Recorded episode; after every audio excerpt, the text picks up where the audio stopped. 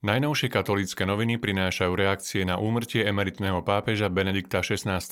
Nemecký novinár Peter Zewald, ktorý je autorom knižných rozhovorov s Benediktom XVI, pre katolícke noviny uviedol, že v súčasnosti nie je väčšieho Nemca, ktorý by sa mu vyrovnal svojim významom. Nie nadarmo je Jozef Ratzinger považovaný za veľkého intelektuála storočia a najväčšieho teológa, ktorý kedy sedel na pápežskom stolci.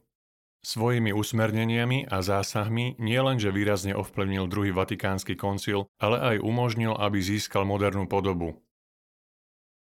Riaditeľ spolku svätého Vojtecha Ivan Šulík si zasa spomína na študentské časy v Ríme, kde mal možnosť viackrát rozprávať sa osobne s kardinálom Ratzingerom. Často som ho vydával, keď ešte ako kardinál kráčal zo svojho bytu cez námestie svätého Petra do úradu prefekta kongregácie pre náuku viery v čiernej reverende, baretke s aktovkou v ruke. Často sa pri mne pristavil a 10-15 minút sme sa voľne zhovárali. Čitatelia si Benedikta XVI. môžu pripomenúť aj fotoalbumom, ktorý približuje život Jozefa Ratzingera – v aktuálnom vydaní nájdete i rozhovor s novým apoštolským nunciom na Slovensku Nikolom Girasolim. Dlhoročný diplomat v službách Svetej stolice, ktorý pôsobil na takmer všetkých kontinentoch, pripomína, že jeho služba je spojená predovšetkým s načúvaním a sprevádzaním. V prvom rade chcem počúvať a na druhom mieste sú moje osobné preferencie. Potrebná je otvorenosť na dialog, pochopenie, dôležité je zamilovať si krajinu, byť jej súčasťou. Už teraz sa cítim byť Slovákom, Cítim to srdcom, preto sa chcem naučiť jazyk, chcem vstúpiť do dialógu, hovorí Nikola Girasoli. Katolícke noviny prinášajú aj novoročné vinše, osobnosti duchovného a verejného života.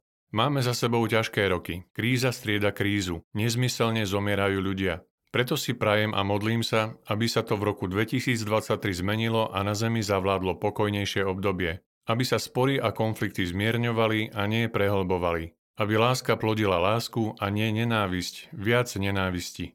Aby sme hľadali, čo nás spája a nie, čo nás rozdeľuje. Želá si olimpionik Matej Tóth. Katolícke noviny si pripomínajú aj svetu Tereziu z Lízie, od ktorej narodenia 2. januára uplynulo 150 rokov.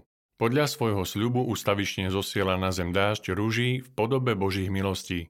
Tereska pochopila, že jej poslaním je tíšiť Ježišov smet po spáse ľudí, najmä tých, ktorí nemajú v očiach sveta veľkú šancu. Tu vidíme i zdroj jej reholného mena Terézia od dieťaťa Ježiša a svetej tváre. Vysvetľuje sestra Veronika Barantová, členka komunity blahoslavenstiev. V rubrike Duchovná obnova katolícke noviny pozývajú zveriť svoje cesty počas nového roka do Božej navigácie. Ak sa chceme dostať do cieľa, musíme bedlivo počúvať Krista, píše biskup František Rábek. Podobne ako sledujeme navigáciu a počúvame usmernenie hlasu navigátora, je treba si všímať aj nášho pána, jeho príklad, počúvať jeho slova, komunikovať s ním v modlitbe, počúvať jeho ducha v hĺbke nášho srdca, ale i prostredníctvom komunikácie s cirkvou, dodáva biskup Rábek. Predseda konferencie biskupov Slovenska, košícky arcibiskup metropolita Monsignor Bernard Bober želá všetkým požehnaný a milostivý rok 2023. Celé znenie pozdravuje k dispozícii na stránke tlačovej kancelárie konferencie biskupov Slovenska. Cirkev a svet zasiahla správa o umrtí emeritného pápeža Benedikta XVI. Zoznam správ, ktoré s ním súvisia, je možné nájsť do siery tlačovej kancelárie KBS.